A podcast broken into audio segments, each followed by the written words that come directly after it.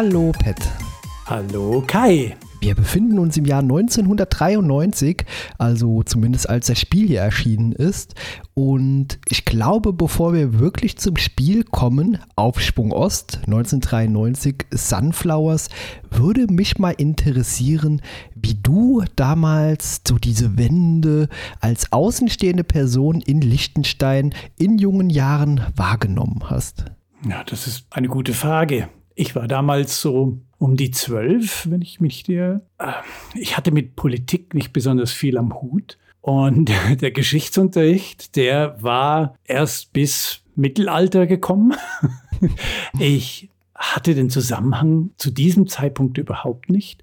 Aber man spürte, dass es für uns, für Europa, eine extrem wichtige Veränderung war. Das konnte man spüren. Überall im Fernsehen wurde das übertragen. Die Nachrichten waren voll davon. Und der Begriff Mauerfall in aller Munde. Ja, das geht mir ganz genauso. Ich war damals acht Jahre alt, als 1990, so rum 1989, 90 das Ganze so passiert ist. Und man hat immer so eine gewisse Anspannung, so eine Art Nervosität im Volk gespürt. Also ich, das Volk war damals halt meine Familie, Großeltern und eben auch meine Eltern. Und das war schon irgendwie ein spannendes Erlebnis. Natürlich hatte ich von Politik keine Ahnung. Es gab nichts, was mich weniger interessiert hätte als Politik. Aber man hat ja trotzdem immer die Nachrichten so mitbekommen, da ging es immer irgendwie politisch heiß her, es wurde immer über den Mauerfall gesprochen. Und irgendwann war es soweit. Und ich erlebe das noch so vor meinem laufenden, äh, vor meinem laufenden Auge, ich erlebe das noch, äh, also vor meinem, du, du, weißt, was ich meine, geistigen Auge, das wollte ich sagen. Ich Aber das meine Großeltern damals das so im Fernsehen verfolgt haben und dann war tatsächlich dieser Mauerfall und ich konnte nicht verstehen, warum die Leute sich im Fernsehen so sehr freuen. Die sind sich in die Arme gefallen. Mein Opa und meine Oma hatten plötzlich Tränen in den Augen. Und das war einfach eine ganz intensive Erfahrung, ohne direkt verstehen zu können, was da los war. Und klar, wir, wir waren in einem Alter, da war das vermutlich auch noch nicht begreifbar. Also man hat einfach nur viele Emotionen gesehen, hat das wahrgenommen und war damit vermutlich einfach komplett überfordert. Und ich denke, das betraf nicht nur Kinder und Jugendliche in unserem Alter, sondern auch alle anderen in der Bevölkerung war das einfach äh, eine sehr emotionale Erfahrung. Ja, das glaube ich gerne. Ich glaube ja, dass der gemeine Lichtensteiner das zu dem Zeitpunkt noch nicht verstanden hat, um was es hier überhaupt gegangen ist. Das war viel zu weit weg von uns. Aber ja, ich denke, die Medien haben schon versucht, da Aufklärung zu leisten, was das auch für uns bedeutet. Hm, aber so Fernsehen, Radio und sowas gab es damals in Liechtenstein schon, oder? ja, genau. Wir hatten diesen Marktschreier. Hört, hört, in Deutschland fiel die Mauer. ja, natürlich nur ein kleiner Spaß. Aber ja, äh, genau, Aufschwung Ost. Wir haben uns im Vorfeld überlegt, wie wir vielleicht das Thema so ein bisschen den Leuten nochmal in Erinnerung rufen können. Und ich glaube, das ist eine ganz gute Überleitung eben zum Spiel selbst. Und ich würde einfach das Ganze mal vortragen. Das wird vermutlich so zwei, zweieinhalb Minütchen dauern. Aber ich glaube, dann fühlt man sich in das Spiel wieder deutlich besser hineinversetzt und man kann vielleicht auch besser nachvollziehen, was Pat und ich jetzt während des Wiederanspielens erlebt haben. Wir machen eine kleine Zeitreise zurück an den Anfang der 90er Jahre. Nach dem Fall der Berliner Mauer und der deutschen Wiedervereinigung im Jahr 1990 stand Ostdeutschland vor erheblichen Herausforderungen im Bereich der Infrastruktur. Die wirtschaftlichen, politischen und sozialen Unterschiede zwischen Ost- und Westdeutschland waren deutlich spürbar und spiegelten sich auch in der Infrastruktur wider. In Ostdeutschland war die Infrastruktur vielerorts veraltet, ineffizient und unterentwickelt. Dies betraf verschiedene Bereiche, wie zum Beispiel den Verkehr. Straßen, Schienenwege und Autobahnen in Ostdeutschland waren oft in einem schlechten Zustand, da jahrzehntelang vernachlässigt und mangelnde Investitionen ihre Spuren hinterlassen hatten. Die Anbindung an das westdeutsche Verkehrsnetz war unzureichend. Energie. Die Energieinfrastruktur in Ostdeutschland basierte weitgehend auf veralteten Technologien und war stark von der Kohle abhängig. Mit der Wiedervereinigung und dem Übergang zur Marktwirtschaft waren Anpassungen notwendig, um den neuen Anforderungen gerecht zu werden. Viele Wohnungen und Gebäude in Ostdeutschland waren sanierungsbedürftig und entsprachen nicht den Standards des Westens. Es war eine große Herausforderung, den Wohnungsbestand zu modernisieren und anzupassen. Auch die Industrie in Ostdeutschland war geprägt von veralteten Produktionsstätten und Technologien. Die Modernisierung und Umstellung auf wettbewerbsfähige Prozesse waren notwendig, um den globalen Anforderungen gerecht zu werden. Alle, die von Freiheit träumen, sollten Feiern nicht versäumen, so wie wir heute Abend hier, sollen tanzen auch auf Reben. Und das ist jetzt unsere Ausgangslage, mit der man quasi direkt in Aufschwung Ost entlassen wird. Nämlich das, was ich jetzt angesprochen habe, sind auch gleich so die Kernthemen, mit denen man es in dem Spiel zu tun bekommt. Genau, eine wunderbare Zusammenfassung, was wir eigentlich alles leisten müssen. Ja, Aufschwung Ost. Ich hatte das Spiel nicht als solch extrem komplexes Spiel in Erinnerung. Ich hatte die Screens in Erinnerung, die so ein bisschen aussahen wie eben ein SimCity und mhm. das war es eigentlich. Also viel mehr hatte ich einfach nicht in Erinnerung. Und dass es damals halt für mich sehr schwierig war, wie auch diese ganze politische Schiene drumherum, das Ganze zu verstehen. Also ich war jetzt beim Anspielen sehr überrascht, wie tiefgründig diese Wirtschaftssimulation funktioniert. Ja, allerdings. Ich habe das Spiel damals für den Amiga bekommen und damit meine ich wirklich bekommen. Das war kein Originales. Ich hatte damals schon den PC äh, und ich habe es damals am Amiga so ein bisschen versucht anzuspielen. Und wie das oft so war, herumgeklickt, das sah interessant aus, ganz vieles tat sich auf dem Bildschirm. Aber ich hatte keine Ahnung, was ich eigentlich damals tun musste. Und viel später kam ich dann zu einer DOS-Version, wo dann wirklich äh, ein Handbuch dabei war. Und damit hast du es immer noch nicht verstanden. nee, ich habe es einfach nie gespielt. Das Thema war durch für mich damals. Und ich glaube, ich hätte das Spiel nie wieder angerührt, wenn der Zufall uns nicht dazu gezwungen hätte. Aber, und das muss ich ehrlich sagen, das kann ich schon dem Fazit ein bisschen vorwegnehmen, ich bin echt froh, dass ich das nochmal angegangen bin. Ja, es hat ja durchaus seinen Reiz, äh, dass wir die Spiele uns aussuchen lassen durch den Zufallsgenerator. Denn wie du schon sagst, ich hätte das Spiel vermutlich auch nie im Leben mehr gestartet. Und völlig zu Unrecht, weil ich war sehr positiv angetan von dem, was ich da erlebt habe. Also wir können vielleicht schon mal zusammenfassen, was die Grafik angeht, die ist eher simpel gehalten. Also ich habe ja schon mhm. gesagt, wie SimCity 1, das ist sogar noch vorher erschienen und das Spiel verfügt eben auch über grafische Ebenen, also Zoom-Stufen nenne ich es mal. Und wenn man weiter herauszoomt aus diesem SimCity-ähnlichen Bildschirm, dann sieht es plötzlich eher eher aus wie ein Railroad Tycoon. genau. War auch meine erste Assoziation. Ja, aber ganz spannend, dass es eben dann noch eine weitere Zoom-Stufe gibt. Also quasi die Übersicht über, ich nenne es mal das Bundesland, also wirklich sehr weit herausgezoomt. Dann so eine Art Übersicht des Landkreises und dann direkte Stadtansicht. Nämlich mit was man es hier zu tun hat, ist kein Stadtaufbausimulation wie bei SimCity, sondern da steckt einfach ja sehr viel mehr dahinter. Man kann schon Städte weiter auf, ausbauen, aber der Fokus liegt nicht darin, eine funktionierende und hübsche Stadt zu bauen.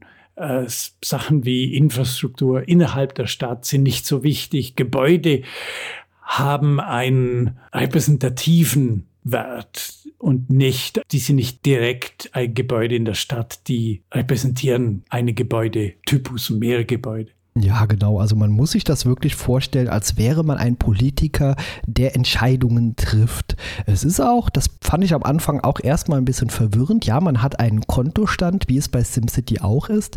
Aber sobald man in die Städte reingeht, also Leipzig, Dresden, dann haben die ihr eigenes Budget, die haben ihre eigene Kasse, mit denen dann vor Ort dort auch Gebäude gebaut werden. Und das macht es sehr viel komplexer eben als andere schon erwähnte Spiele. Ja, genau. Es gibt kein universales Budget, sondern man muss jede Stadt mit seinem eigenen Budget managen. Und das macht spannend, aber auch so ein bisschen kleinteilig. Das Micromanagement. Ja, das ist vollkommen richtig. Und dann hat das Spiel natürlich auch noch einiges an Statistiken zu bieten. Also so eine Art Übersicht über alle Städte hinweg. Und das wird dargestellt durch Ampelfarben, also grün, wenn da alles in Ordnung ist, gelb für so ja durchschnittlich und rot für schlecht. Ganz am Anfang in dem Szenario, das ich dann auch gespielt habe, war in Berlin erstmal alles rot. Also so wie heute auch noch. nee, Spaß natürlich. Äh, und es hat mir noch eine Spalte gefehlt für Flughafen. ja, das ist schön das geht schneller in Aufschwung aus, einen Flughafen zu bauen, was, was man tatsächlich kann. Ja, also natürlich viel Sarkasmus ein bisschen mit drin, aber insgesamt hat das Spiel äh, mich schon irgendwie gepackt, weil heutzutage macht mir das sehr viel Spaß. Und ich finde eine Verbindung zum vorherigen Spiel sehr, sehr spannend, weil wir da noch drüber gesprochen haben, dass wir eigentlich lieber Spiele spielen, wo wir wirklich entspannt vor uns her bauen können, ohne dass Godzilla ins Bild gelaufen kommt oder sonst irgendwelche komischen Gegner hat oder irgendwelche die Mafia vorbeikommt. Das passiert hier alles nicht. Und auch wenn das bisher alles sehr, sehr komplex geklungen hat, wirklich gestresst hat mich das Spiel nie.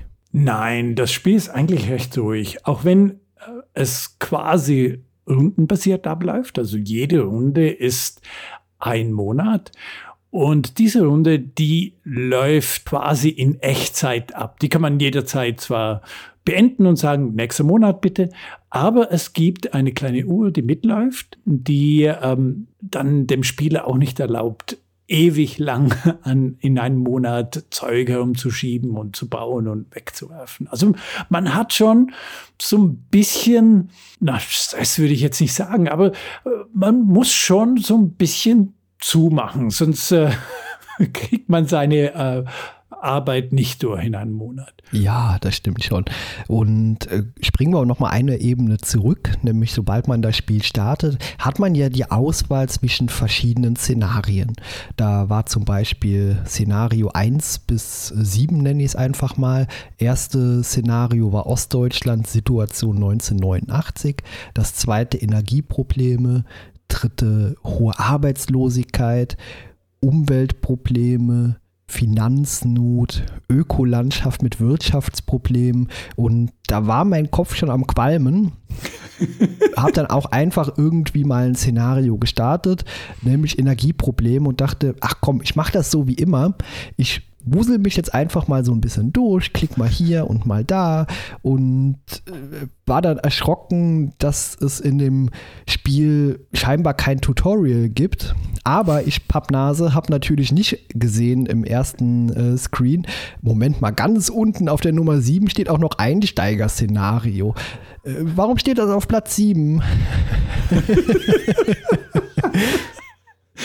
Gut, fairerweise muss man sagen, das Einsteiger-Szenario, das erklärt ja auch nichts.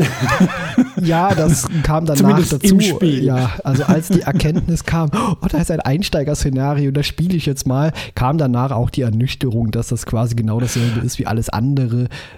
Aber ja, auch, auch nicht so richtig ergiebig.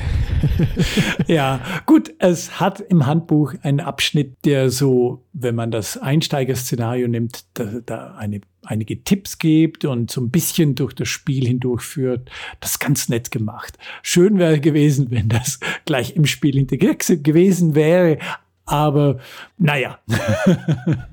ja, das stimmt. Vor allem hätte man das Einsteiger-Szenario auch an Platz einstellen können. Also da gehört es für ja. mich gefühlt einfach hin. Wenn jemand da einsteigt und so ein bisschen ungeduldig ist wie ich und gar nicht bis unten hin durchliest, was da alles steht, dann ja, klickt man einfach irgendwo rein. Ich hätte auch einfach die Augen aufmachen können und das sehen können. Kurz darauf ist es mir auch aufgefallen, aber naja, gut. Äh, es hat letztendlich sowieso nicht viel gebracht und es hat mir auch viel mehr Spaß gemacht, mich eben dann loszuwuseln, so ein bisschen und mhm. herauszufinden, was denn welchen Einfluss auf was da hat.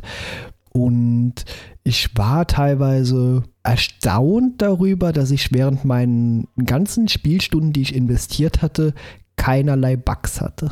Ja, also ich habe jetzt äh, die Amiga-Version wieder gespielt, aus nostalgischen Gründen. Und äh, muss auch sagen, ich habe keine Bugs gesehen äh, oder welche bemerkt. Die Amiga-Version ist so ein bisschen äh, schlechter als die DOS-Version, was die Präsentation angeht. Und es hat so ein paar Kleinigkeiten nicht. Da können wir vielleicht später nochmal darauf zukommen. Aber sonst äh, eine sehr kompetente Version, die einfach so ein bisschen langsam ist. Ja, also wie gesagt, die Spielbarkeit war nie eingeschränkt. Ich hatte keine Abstürze, keinen einzigen Absturz. Ich hatte keine extremen Bugs oder Fehler. Es gab so ein paar Entscheidungen, wo ich mir gedacht habe, hm, warum haben sie das gemacht? Und zwar habe ich da ein Beispiel. Äh, ich war im Regierungsbildschirm und dann kann man ja verschiedene Sachen einstellen. Die Steuern für Bürger, Steuern für Wirtschaft und habe dann tatsächlich kurz geknobelt, was denn bitte heißen soll. Hm, Hosten zum Erhalt staatlicher Einrichtungen und Hostendeckung. Nämlich, was das Spiel macht, ist eine ganz merkwürdige Schriftart benutzen, dass das H aussieht wie ein K. Das kam mir so eine Minute später, dass das natürlich keine Hosten sind, sondern Kosten zum Erhalt staatlicher Einrichtungen. Aber das ist so die einzige Kritik, die ich rein optisch irgendwie an das Spiel stellen kann. Also was dort drunter dann der große rote Knopf Amt niederlegen bedeutet, das war mir dann natürlich wieder völlig klar. ja, das habe ich tatsächlich noch nie gemacht, ähm, muss ich zugeben. Mein Amt niederlegen. Ihr, ihr werdet mich nicht los, Deutschland. Also wie Helmut Kohl damals. ja, genau. Der mochte das Spiel nicht. Ähm, die äh, Schriftart der Amiga-Version ist so ein bisschen lesbar, was das H und das K angeht. So, ich hatte das Problem also nicht. ja, also das war auch nur so kurz, weißt du, man liest was und fragt sich so einen Moment, hä? Was sind Hosten? Ja. Aber dieser Bildschirm ist auch sehr schön gestaltet. Also da ist noch so ein 5-Mark-Stück und ein 10-Pfennig-Stück äh, sieht man noch. Und mhm. das Spiel strahlt eigentlich in jeder Pore Nostalgie aus. Und was es schafft, ist eben, deswegen haben wir auch das Intro so ein bisschen gemacht, um eben die Leute nochmal so ein bisschen eben auch gedanklich in die Zeit der Anfang 90er zurückzuziehen. Nämlich das Spiel macht auch dann viel mehr Spaß, wenn man sich, ich nenne es jetzt in Anführungszeichen mal, an das Elend zurückerinnert, wie eben das Ganze so nach der Wende war. Also wie eben schon gesagt, es war infrastrukturtechnisch eine Katastrophe erstmal und da wurden auch sehr viele Investitionen getätigt, die natürlich in dem Fall von Aufschwung Ost wir jetzt machen müssen. Also wir sorgen mhm. dafür, dass das Land modernisiert wird. Wir bauen Industrien auf. Und das passiert auch nicht wie bei SimCity, dass man ein Gebäude anklickt und das dann direkt quasi fertig ist, sondern hier vergeht tatsächlich eine Zeit, bis das gebaut ist und bis das zur Verfügung steht. Und es ist auch seit langem mal wieder ein Spiel, bei dem ich Papier und Stift parat liegen hatte, denn man bekommt ja zwischen zwischendurch auch immer so kleine Aufträge. Zum Beispiel Weimar benötigt ein Häuschen. Dass das Häuschen dann schlappe 115 Millionen Mark kostet, das habe ich erst danach gesehen. Aber äh, das habe ich mir halt alles in so eine Tabelle aufgeschrieben. Im Handbuch liefern die auch gleich nur so Tabelle mit, wo man ein bisschen sieht, wie viel so Häuschen und da gibt es ja verschiedene Größentypen, wie viel die kosten, wie viel Einwohner sie repräsentieren und so weiter. das ist schon eine Seite des Handbuchs, die ich eigentlich ständig geöffnet hatte. Ja, das Handbuch hatte ich auch nebenbei als PDF dann vorliegen. Habe da nicht ganz so oft reingeguckt, sonst hätte ich Dinge vorher begriffen. Aber es ist auf jeden Fall ein Spiel, das durchaus auch einlädt, einfach mal zu experimentieren, weil es einen auch nicht direkt bestraft. Also man kann auch eine ganze Weile wirklich nichts tun und man wird nicht direkt entlassen oder man bekommt auch nicht direkt eine Schlappe von quasi den Bürgern als Kritik, sondern man hat da durchaus auch Zeit, wenn man Fehler gemacht hat, die wieder zu beseitigen. Genau, das ist echt schön gemacht. Es dauert alles so ein bisschen, bis es dann wirkt, was man eigentlich machen möchte, bis die ganzen Bauten gemacht wurden und so weiter. Aber es dauert auch eine ganze Weile, bis Fehler, die man gemacht hat, tatsächlich dann wirken. Und oft kann man, wenn man sich noch umentscheidet, kann man das korrigieren und entgegenwirken dem und hat dann eigentlich nicht viel zu befürchten. Das funktioniert tatsächlich echt gut. Ja, also da war ich auch teilweise sehr überrascht. Auch die Tiefe, die das Spiel an sich öffnet. Also man hat tatsächlich zwischendurch das Gefühl, man spielt ein Railroad Tycoon, weil man eben Gleise verlegt. Man baut Autobahnen, Straßen überregional, man verbindet Städte miteinander. Das wird auch gefordert. Das kostet natürlich Geld und das Geld verdienen ist gar nicht so leicht, also auch so überregional als Politik betrachtet. In den Städten funktioniert das besser, da greift eben auch dieser Steuersatz ganz gut, aber sobald es dann eben die Ebene höher geht, da habe ich mich sehr lange sehr schwer getan, da mal irgendwie die Kasse zu füllen. Wie geht's dir? Das Wichtigste im Spiel ist natürlich, um Geld zu bekommen, ist zunächst mal das Bruttosozialprodukt zu steigern. Und bis das so ein bisschen gut funktioniert, das dauert echt eine Weile. Da muss man schon so ein bisschen durchhalten. Wenn dann mal die neue Infrastruktur so ungefähr steht, die neuen Felder bestellt sind und so weiter und so fort, dann kommt dann schon was rein. Aber am Anfang ist es echt zäh. Und dann muss man dann oft so ein bisschen mit den Steuern hoch, die ja enorm sind. Ich habe da gedacht, wow, 60 Prozent Steuern. ja, da war ich auch erst erschrocken. Ich glaube, bei mir war es voreingestellt auf 30 für Industrie und 30 für äh, Einwohner, aber äh, ist schon äh, sehr spannend. aber ja, wenn das wirklich dieser ganze Apparat mal angelaufen ist und wie du schon sagst, das dauert eine Weile, dann klappt das auch. Aber dann spielt das, das Spiel auch wirklich sehr flüssig. Also es gab mhm. eigentlich keine Rückschläge im eigentlichen Sinn. Und das Spiel lobt einen zum Beispiel auch. Ihre Aufschwungpolitik hat, einen, hat zu sichtbaren Verbesserungen geführt. Handeln sie weiterhin überlegt und kreativ. Und das gibt dann immer so einen kleinen Motivationsschub, dass man eben in der Richtung auch weiter aktiv bleibt ja, man verbringt wirklich enorm viel Zeit auch in diesem Statistikenfenster. Man schaut sich diese Städteliste an. Man hat wirklich viel, was man abzuarbeiten hat. Und ich glaube, gefühlt kann man da auch unfassbar viele Spielstunden investieren, um dann so ein Szenario mal komplett abzuschließen. Oh ja, ich glaube wirklich, das ist so ein Spiel, wenn man weiß, worauf man sich einlässt und sich die Zeit wirklich nimmt, da kann man Stunden um Stunden damit verbringen, äh, Deutschland wieder zu einem funktionierenden Staat zu machen. Oder zumindest die neuen Bundesländer. Genau. Wie bist du denn äh, von dir aus vorgegangen, um möglichst viel Grün zu bekommen? ja, Grün, das ist tatsächlich immer so ein bisschen ein Problem, weil das Spiel lässt dich ja zum Beispiel Wälder roden. Und das gibt dann auch Geld, das ist dann kurzfristiger Gewinn, aber sieht natürlich ganz, ganz schlecht auf der Umweltbilanz aus. Und da finde ich, ist das Spiel sehr modern, denn es macht wirklich was mit umweltverträglichen äh, Kraftwerken, also Solarenergie und, und Windenergie. Das, das ist wirklich etwas, was das Spiel echt gut heißt, wenn man da investiert. Das Problem ist so ein bisschen, dass die gerade was Solarenergie angeht und auch Windenergie, die sind wahrscheinlich der damaligen Technik geschuldet, also der Solartechnik geschuldet, die sind schon nicht so gut. es, es, braucht echt viel. Ja, ist nicht sehr effizient, das Ganze. Die Windkraft nee. war dann schon so ein bisschen besser. Äh, gibt natürlich auch eher Sinn, das zu bauen in der Nähe der Küste oder so. Also mhm. da hat das Spiel wirklich einen extrem tiefen Simulationsaspekt mit drin, denn das wird auch alles berücksichtigt. Und da gibt es hin und wieder auch so kleine Totenschädel auf der Karte. Das ist so verseuchtes mhm. Gelände, das man nur noch sadieren muss.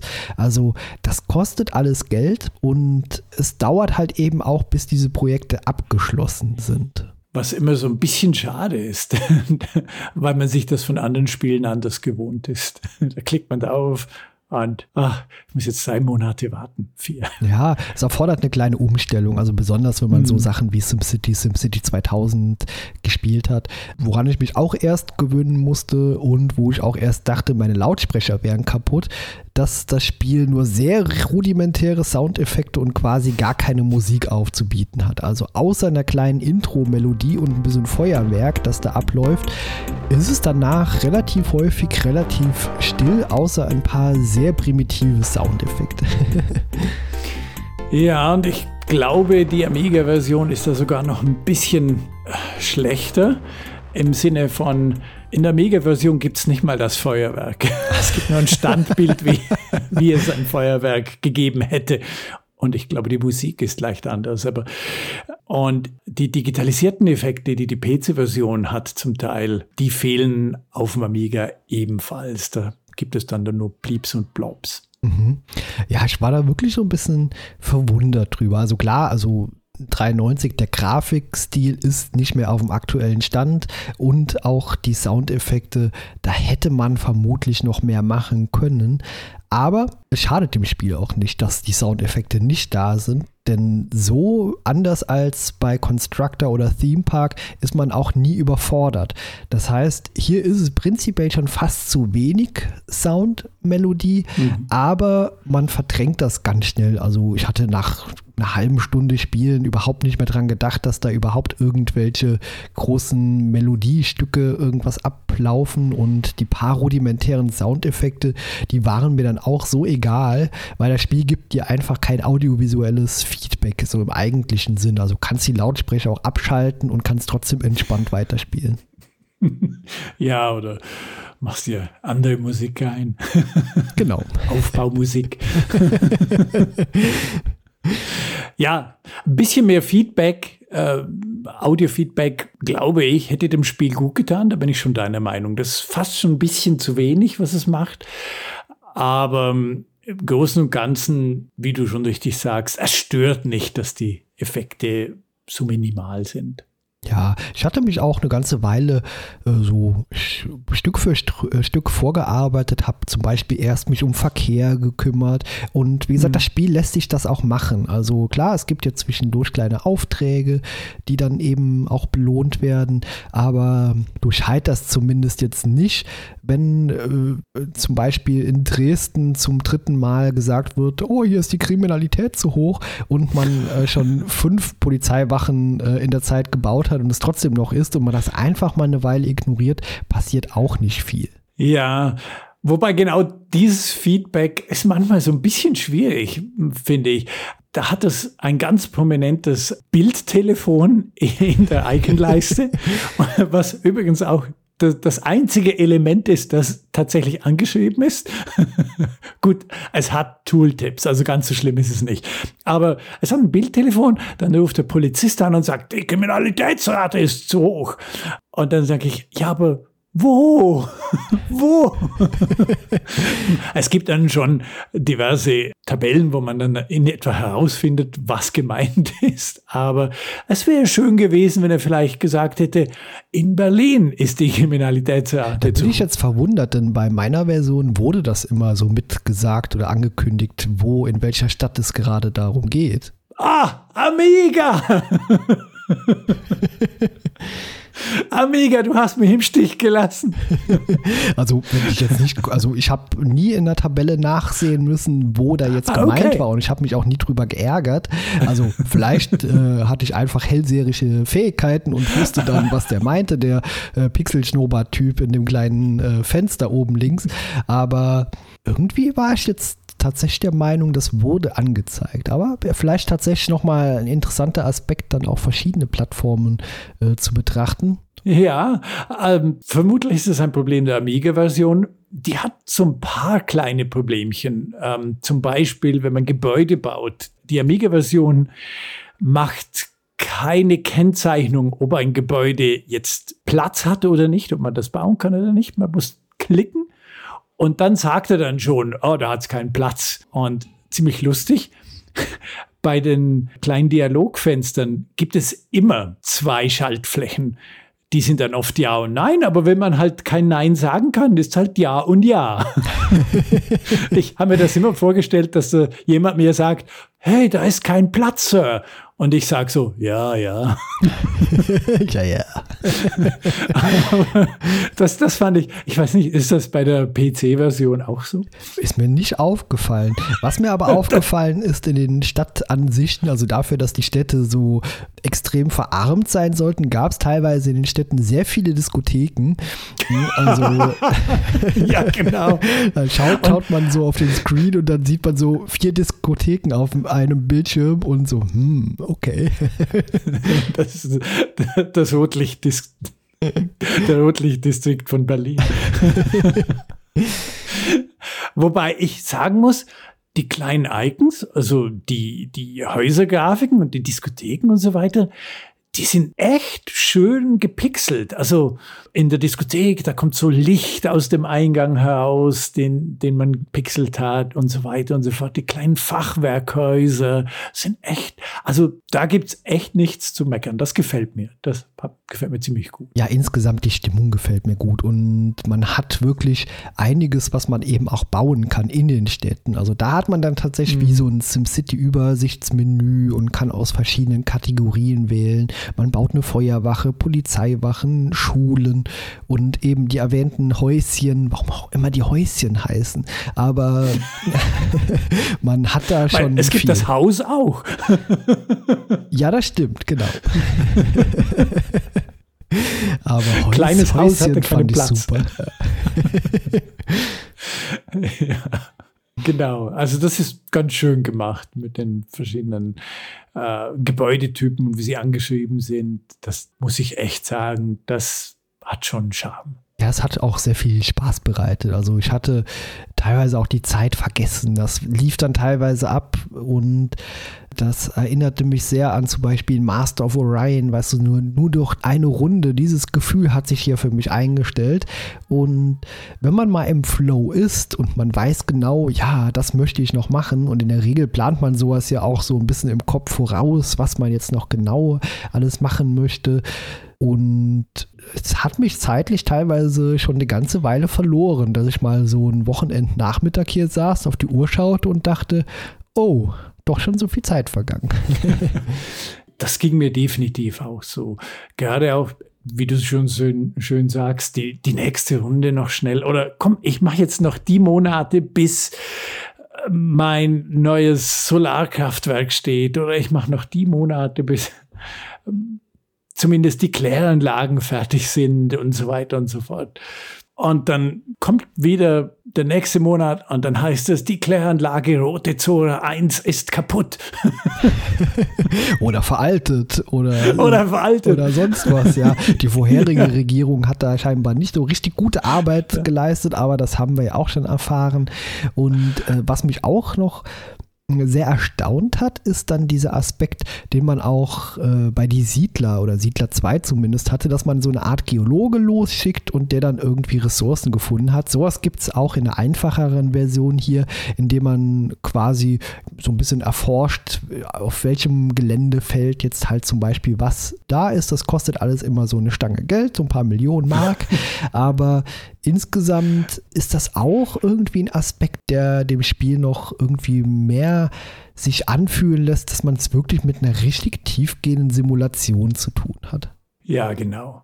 Vielleicht ist sie für ein paar Leute zu tief, weil man muss sich echt um vieles kümmern, wenn man den neuen Bundesländern helfen möchte. Oh ja, also ich habe ja vorhin auch schon mal erwähnt, als Kind wäre mir das zu viel gewesen. Wirklich viel hm. zu viel, um das man sich kümmern muss. Dagegen ist ja selbst ein Master of Orion 2 noch äh, harmlos. Also das habe ich super gerne gespielt. Das hat natürlich auch schon eine sehr tiefe Komplexität eben mit drin. Aber das hier, das übertrifft dann alles nochmal bei weitem. Aber wie auch eben schon erwähnt, nicht auf eine stressige Art und Weise. Das ist echt ein Spiel für Erwachsene und damit meint man nicht wegen Gewalt oder irgendeinem sonstigem Content, sondern wirklich, weil man sich da hineinarbeiten muss, weil man verstehen muss, wie die Dinge funktionieren, wie sie zusammenhängen. Und das bildet das Spiel echt gut ab. Ja, total. Ich war sehr überrascht. Ich bin nicht der große Fan von diesen typischen deutschen Wirtschaftssimulationen, die sonst noch so erschienen sind, wo man sich eigentlich immer nur durch, ja, ganz hübsch gemachte Standbilder irgendwie klickt und die dann nur gefüllt sind mit Statistiken. Das hier ist eine ganz andere Ebene und auch ein wirklich hochwertiges Spiel, bei dem ich sehr überrascht war, wie hochwertig es am Ende ist. Ja, das hast du wunderbar gesagt. Genau so ist es nämlich. Ah, Jetzt fällt mir aber nichts mehr ein. ja, ähm, das Einzige, was mir noch fehlt, ist, dass ich das Spiel irgendwann mal gewinnen würde. Ich würde gerne wissen, ob, de, ob es eine Endsequenz gibt. Das habe ich auch nicht rausgefunden. Also selbst ein komplettes Szenario zu beenden, siegreich zu beenden, ist fast irgendwie so ein Ding. Ich glaube, da muss man Lebensjahre in das Spiel investieren, um das alles komplett vollumfänglich zu sehen. Und das ist natürlich auch eine Sache, die können wir jetzt in den zwei Wochen, die wir uns persönlich immer so Zeit ja. nehmen, diese Spiele zu spielen, das können wir nicht bewerkstelligen. Aber das ist durchaus legitim, um eben einen wunderbaren Überblick zu bekommen. Und ich kann mir nicht vorstellen, dass das Spiel, auch wenn man diese Szenarien gewinnt, danach schlechter wird. Also mhm. das ist einfach ein Spiel, das sehr, sehr viel Zeit benötigt, damit man es eben tief einsteigen kann. Und dann sollte man natürlich auch eine Person sein, die die 90er irgendwie auf irgendeine Art und Weise miterlebt hat, um verstehen zu können, sich emotional hineinversetzen zu können, was damals da passiert ist. Ja, genau. Ich denke, das ist etwas, was dem Spiel eine zusätzliche Tiefe gibt. Und ich war ja nicht persönlich von dem ganzen äh, neue Bundesländer, Mauerfall, Wiedervereinigung und so weiter, war ich ja persönlich nicht betroffen. Und erst durch den Geschichtsunterricht habe ich gelernt, um was das es geht und einen Besuch in Berlin und gerade dort im echt gut gemachten DDR-Museum, das hat mir so ein bisschen emotional gezeigt, wie die Welt ausgesehen hat in der DDR und was es bedeutet hat, diesen Status quo zu verändern und welche Schwierigkeiten es mit sich brachte, dass diesen ganze, die Welt, die da in der DDR vorherrschte, die zu verändern, diesen Aufschwung herbeizuführen. Und das Spiel hier zeigt mir, wie schwer das ist. Und dabei lässt das Spiel ja die eigentliche Politik, lässt das Spiel ja weg ich kann ja machen, was ich will. Ich muss mich nicht um die anderen Parteien kümmern und ich muss mich nicht um Enteignungen oder was auch immer kümmern, um dem Land zu verhelfen, wieder groß zu werden. Die schlechten Sachen, sagen wir es mal so, die lässt das Spiel ja weg. Um die muss ich mich nicht kümmern. Ich kann alles investieren, was ich möchte, um die neuen Bundesländer zu neuer Größe zu verhelfen. Und wenn das schon so schwer ist, wie schwer war das erst für die damaligen Politiker, die diese Entscheidungen treffen mussten? Ich habe echt einen neuen Respekt bekommen. Ja, total. Also das ist wirklich ein Spiel, du sagtest es schon wunderbar, es lässt verschiedene Aspekte weg, die das Spiel auch nicht besser gemacht hätten. Also ganz im Gegenteil, ja. ich glaube, dann wäre das auch eine andere Besprechung geworden. Was mich jetzt sehr fasziniert, äh, an diesem Spiel ist auch eben ja die Verbundenheit mit der damaligen Geschichte. Und das ist eine Sache, die wird uns jetzt vielleicht nicht so sonderlich häufig hier begegnen bei den Pixel Hunters. Also wir haben in der Liste durchaus noch ein paar Spiele, auf die das zutreffen könnte. Aber ich glaube, das wird, wenn es so ist, immer mal wieder interessant, auch geschichtliche Aspekte damit einzubringen, um das dann nochmal tatsächlich ja in Erinnerung rufen zu können und wenn es nur aus dem Geschichtsunterricht ist. Genau. Ansonsten habe ich persönlich über Aufschwung Ost jetzt gar nichts mehr zu erzählen weiter. Und wenn du auch nichts mehr zu erzählen hast, würde ich fast sagen, wir können uns gleich mal anschauen, was wir beim nächsten Mal dann besprechen. Was hältst du davon? Das klingt doch nach einer guten Idee. Ich werde es auf jeden Fall weiterspielen, aber für heute, glaube ich, reicht es. Sehr gut. Was haben wir denn als nächstes? Als nächstes spielen wir und Zufi habe ich schon mal vorgewärmt und als nächstes geht's um. Uh. Oh, Alone in the Dark 2. Wow. Oh, sehr cool. ja, auch ein Spiel, vor dem ich mich damals als Kind sehr gegruselt habe, als ich das zum ersten Mal gespielt habe. Auch durch das großartige Intro. Und da liebe ich auch mhm. heute noch die Melodie, also diese Musik, die mhm. am Anfang so eingeläutet wird. Ich glaube, das wird auch eine spannende Erfahrung, da demnächst drüber zu sprechen. ja, da freue ich mich sehr darüber. Vor allem auch, weil es der zweite Teil ist. Sehr cool. Ja, ich freue mich auch. An der Stelle sind wir für heute fertig. Dann bedanke ich mich bei dir, Pat, fürs Danke Mitsprechen dir. und an alle, die zugehört haben bis hierhin. Und dann geht's weiter in etwa zwei Wochen. Bis zum nächsten Mal und tschüss. Macht's gut und tschüss.